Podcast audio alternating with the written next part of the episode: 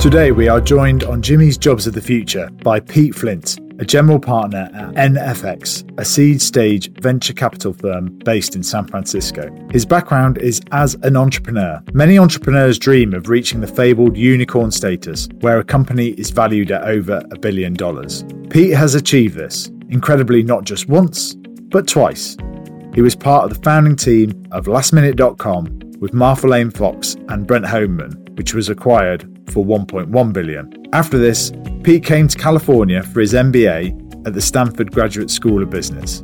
While at Stanford, he noticed how difficult it was to search for housing and co founded Trulia, which he led as the CEO to then be acquired by Zillow for 3.5 billion. Venture capitalists sometimes have a reputation for being a bit aloof, but Pete and the team at NFX are far from that. They write very helpful and straightforward essays on the challenges that entrepreneurs face. I've been thinking for a year how to transition my career post Downing Street, and their article on how to 10x your career is the best piece I have read. In fact, it is so good, I would ask you to pause this podcast and read the essay because we'll be referring a lot to that piece. When I started this podcast, I wrote down a dozen dream names people that I thought would make exceptional guests. Pete was one of those names. He was very helpful to me when I went over to Stanford at the start of the year, and it's a real pleasure to welcome him on to today's show. Pete was very helpful to me when I went to Stanford University at the start of this year. So it gives me great pleasure to welcome him on to the show. Thanks, Jimmy. Great to be here. Pete, one of the things that I was really intrigued about was just how NFX, as a venture capital firm, differentiates itself. There are so many VC funds that start out there, and I'd just love to know a little bit more about what makes NFX different.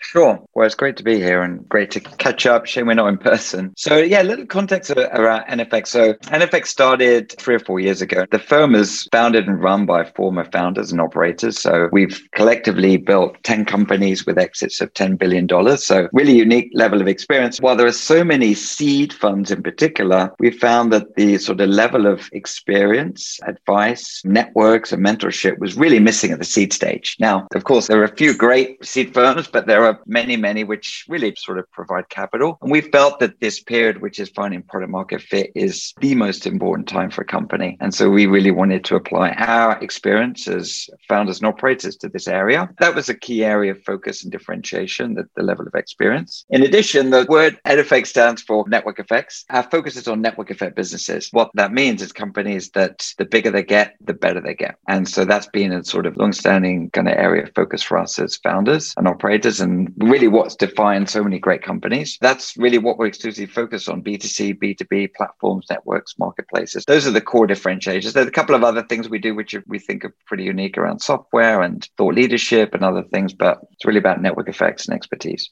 Absolutely. And your thought leadership stuff is something that we'll come on to in a bit more detail. But first, just looking at your story and so on and that experience that you've got that you touched on there. You were involved in the travel industry with lastminute.com whilst 9/11 was taking place and having a huge impact on the travel industry. You were also founding a kind of real estate company in Trulia when the 2008 crash happened. What did those events teach you about resilience and so forth? And how do you pass that on to companies that you're now investing in?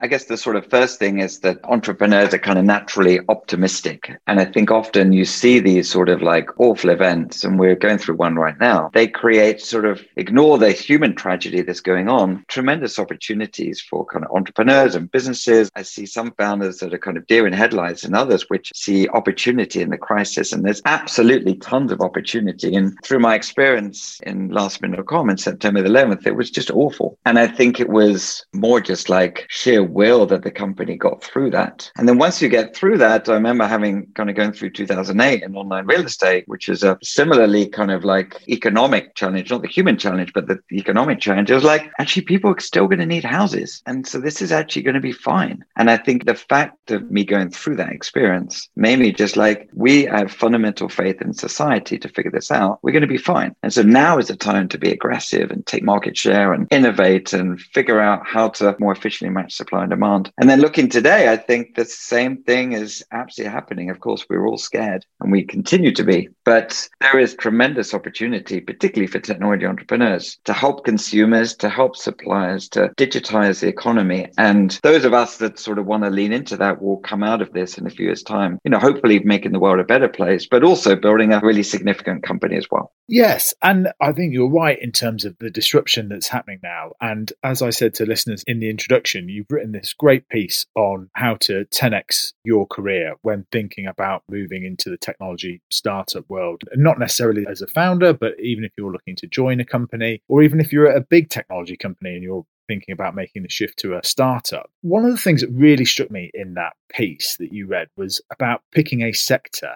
and not a company. And sometimes it's quite easy to get dazzled by company brands that are doing incredibly well and that particularly have a big consumer side of things as well. And you talk about all these different aspects that people can do or to assess a sector. So look at Google Trends. There's all the Gartner hype curve that's out there as well that you can look at in terms of which sectors are growing. But what are you seeing growing at NFX at the moment in terms of trying to help the listeners just jump a little bit ahead of that curve? We had Sarah Wood on last week who was talking about green tech and health tech, for example, but would be really interested in also the sectors that you see colliding as well. So health and AI, you talked about as being a big one, for example. I'd love to just hear your thoughts on particularly what sectors are growing now. Yeah, it's very hard to pick a company, but it's much easier to pick a sector. And then, you know, if the company is not great, then as long as you figure that out, then you can move to a great company early on in your career. I guess sectors that, you know, and you talk about this sort of Gartner hype curve, which is really interesting, which is this sort of like what's peaking and what's troughing and what's kind of like plateauing. I encourage kind of folks in the early stages of their career to almost think like an early stage venture capitalist. Like, how would you kind of place bets if you're an early stage venture capitalist? And these are sectors which have some sort of fundamental fundamental kind of technology innovation that is enabling them to kind of break through into a sort of mass market proposition. You know, they need to be kind of novel enough that there's not thousands and tens of thousands of people doing it, but not niche enough that no one's interested in what you're doing. So stuff that I think is starting to become mainstream over the next couple of years will be around AI. The promise has been with us for many years, but I think it's fundamentally starting to get so good that it's going to permeate all our society in hopefully very good ways. Another area I think is computational biology. 2020 shone a light on healthcare and this computational biology and CRISPR. And it's just such a fascinating sector. And you look at the way that trends have evolved in silicon, how they're applying to genomic sequencing and other areas where I think that's a really terrific area. I'm still, you know, midterm excited about blockchain and kind of areas like that. And then also midterm excited about VR. We're in this sort of mixed reality world right now where it is literally mixed reality where we're kind of looking at screens and people. And I think that is going to create some sort of breakthrough opportunities in the next few years.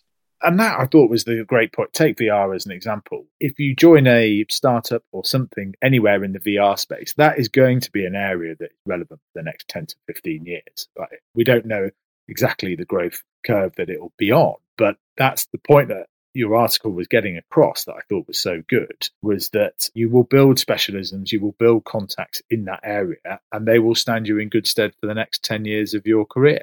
One of the things that sort of as a venture capitalist, we look at when is the right time for this company to exist. So why now? The sort of question, why now? And it often comes down to kind of three different sort of characteristics. One is just the technology trends. An example is sort of is solar the price of that's getting lower and lower and lower. I think it's now about to be or is the cheapest form of electricity. And so that industry is clearly exploding. Similarly, in kind of other areas. So understand these technology trends and they generally compound over time and continue. Then looking at the sort of cultural trends that are happening. So what's the cultural catalyst for kind of this breakthrough idea and remote work? You know, you think about virtual reality. Okay, that's happening. And the third is sort of economics. There's an economic breakthrough. And so I think you may not kind of get it right exactly the right time. But if you're building an expertise and a career, then I think you kind of have to think about what are the long term trends in an industry and, and sort of feel confident that maybe not this year, maybe not next year, but if you're early on and you're willing to take that risk, you have a front seat at this amazing breakthrough industry, which could be career defining in a really exciting way for folks. But I think that's true as well. And, you know, some of our younger listeners are characterized as millennials and whole FOMO, fear of, of missing out, and sometimes paralyzed about kind of career choices. But actually, that's the point the essay is making: is these are all growing areas. All the things that we've talked about so far are all going to have an impact on the world. We don't know what it will be, when it will be, but actually just moving into those areas is going to lead to an uplift in your career aspiration the world has changed in the last sort of 10 20 years i think principally it's about people used to go to big companies to learn skills but in generalist skills and I think the access to information has changed so much that individuals can learn sort of new skills and general management skills much more readily, whether that's sort of like on YouTube courses or kind of like remote learning. And so this access to education has been permeated. And I think there are many great managers and people at small companies as well as big companies. And so I think people should be not optimizing for these graduate trainee schemes where they're taught a whole bunch of basic stuff. And you can learn that basic stuff anywhere. But if you're able to join a high growth company in an incredibly exciting sector, then that will put you in a remarkable position later on. And you're going to figure out the graduate trainee stuff. But you're also going to become an expert on a really exciting sector in technology, which can rocket fuel your future career. Yeah, absolutely. One of the other points that you make in the essay that I think is particularly important is about picking a great manager and somebody that's going to open you up to lots of things. Another good point in it is that you'll probably be in touch with your managers throughout the rest of your career. And again, I think that's something that's changed in the last 10 to 15 years because prior to that, there weren't the communications tools to stay in touch quite so easily. And I can think of all the people that I've worked with and some great mentors who I'm still in touch with now and lean on for advice. But I'd love to know a bit more about how you can go about picking a great manager and the questions that you need to ask. I mean, I'd love to know how you came across Brent Hoberman and Martha Lane Fox at lastminute.com and joined the founding team there. How did that come about? You know, some of this kind of essay is based on my own experience. And, you know, I feel incredibly fortunate to be exposed to the internet in the UK in the mid 90s. And the way that I kind of got into it was that I did a summer internship at JP Morgan, the investment bank, and they put the summer intern on the internet. they said, go and figure out the internet because us old fuddies have no idea what that is about. And so I became, and this was 1995, yeah, I became a local expert on that industry. And at the same time, I realized that I really just didn't want to work at JP Morgan. It's a great organization, but wasn't for me. Too big, too bureaucratic, too much bank, and not enough startup. So that was terrific. So the next summer, another summer internship, I wrote to every single internet company that there was in the UK, which I think there were 31 at the time, mostly mostly ISPs.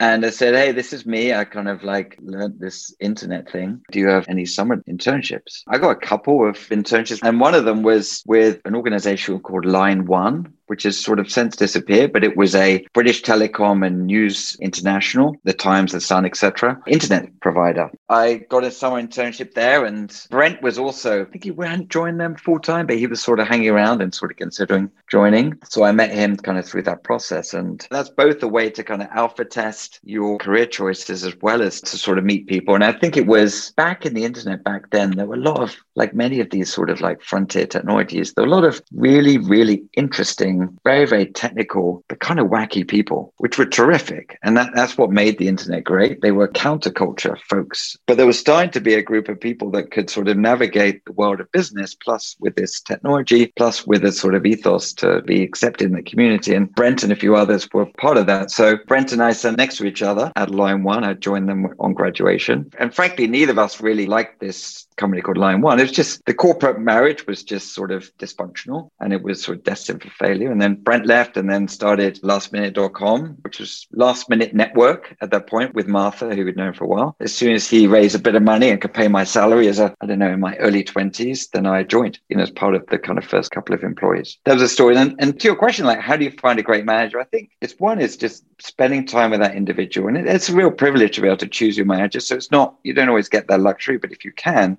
then spend time with that person. Do you, is this someone you just enjoy hanging out with? They enjoy hanging out with you. Do you feel you can learn from this person?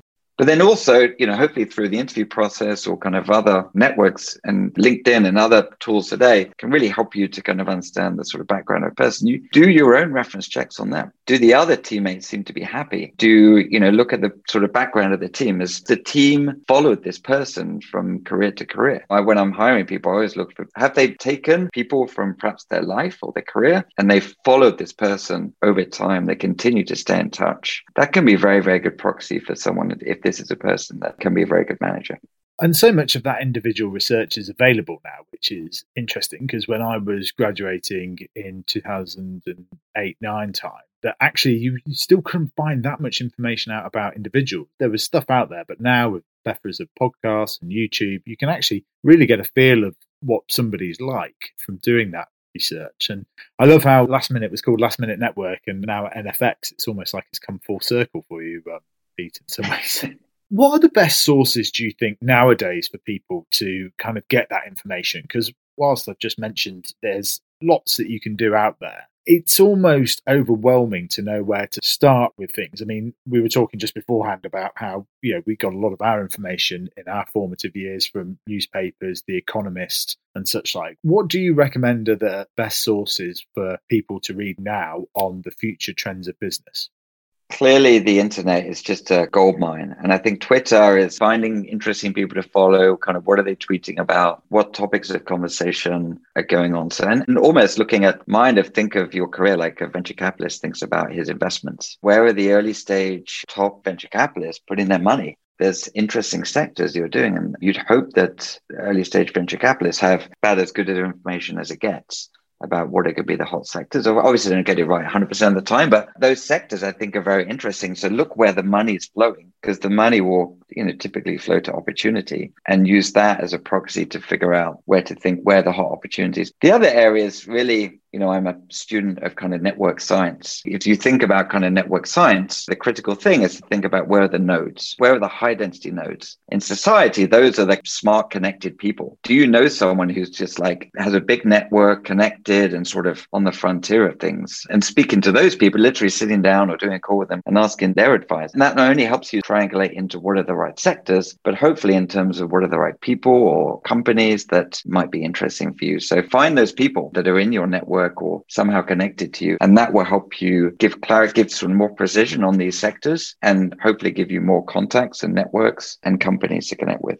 And those network effects pieces and the nodes pieces on the NFX website are really interesting as well, talking about those sort of seven crossroads that you have during your life as well. And I think it's, I'd really recommend people reading them as well. Why has NFX put such emphasis on its thought leadership? I mean, it's very interesting and it's very clear advice for people, which I read them and respond to you with my thoughts on them all the time.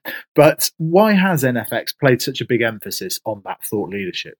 We both, I guess, sort of like scratching a personal itch as well as really helping to kind of build the firm and get the word out. So the scratching the personal itch is like, I think we've had a lot of the reason that I love to do what I do today rather than building a company is that I really want to help next generation of founders to build iconic companies. You know, I've had really unique experience to see two companies from idea to IPO. There's a lot of sort of experience through that. And so unfortunately, I can only really help 10 to 20 companies on a sort of regular basis where I'm on the board and speak to the founders every single week, but we get approached by five to 10,000 companies a year. You know, I've been in their shoes and I've been rejected by investors dozens and dozens of times. It's a terrible thing to say no to good companies, which we do sadly every single day. And so this is a really a way for us to kind of scale kind of the knowledge sharing to companies that we can't help on a sort of one to one basis, that we put down this perspective and help them. And of course, it sort of helps us to kind of plant a seed in founders' mind. If you're looking for an investor that not oh, only provides capital, but gives you advice. We give the tip of the iceberg in our kind of publishing, but also, you know, there's obviously so much depth to this stuff, which really requires sort of understanding context, which hopefully the founders will choose us. Founders today are in a very privileged position. There's a lot more capital than there was 20 years ago when we were getting lastminute.com going. And so we want to pick founders, but also we want founders to pick us. And so this is a way for us to put our best foot forward and for them to understand the type of expertise that we can bring to the table. I think it's it's great that you're doing it, and I think it's so resourceful for people to be able to look at those things, and and really is becoming almost like you said the source of information, and for people those looking to change careers and so on. The amount of data that venture capital firms provide, you know, is, is really outstanding, and your pieces as well back that up and give people real practical advice on it as well. Three key themes of this podcast have been talent, diversity, and flexibility. Young, ambitious companies always face a challenge between hiring a full time employee, but also getting the right level of experience for what they need and within their budgets. This is why Romanie Thomas set up Juggle Jobs in 2017. Juggle is a platform where companies can hire mid to senior level talent on a flexible basis. It is worth thinking of Juggle as an Airbnb for high end employment. As Hayden Wood said in our first episode, he rents experience and hires talent. You can post a free advertisement on Juggle in just a few minutes, and then you are presented with intelligently matched candidates. You can check out their process at juggle.jobs. That wraps up the first half of this interview with Pete Flint. Join us in the second half for when we discuss the 48 hours in which Pete met Steve Jobs and Mike Moritz of Sequoia Capital.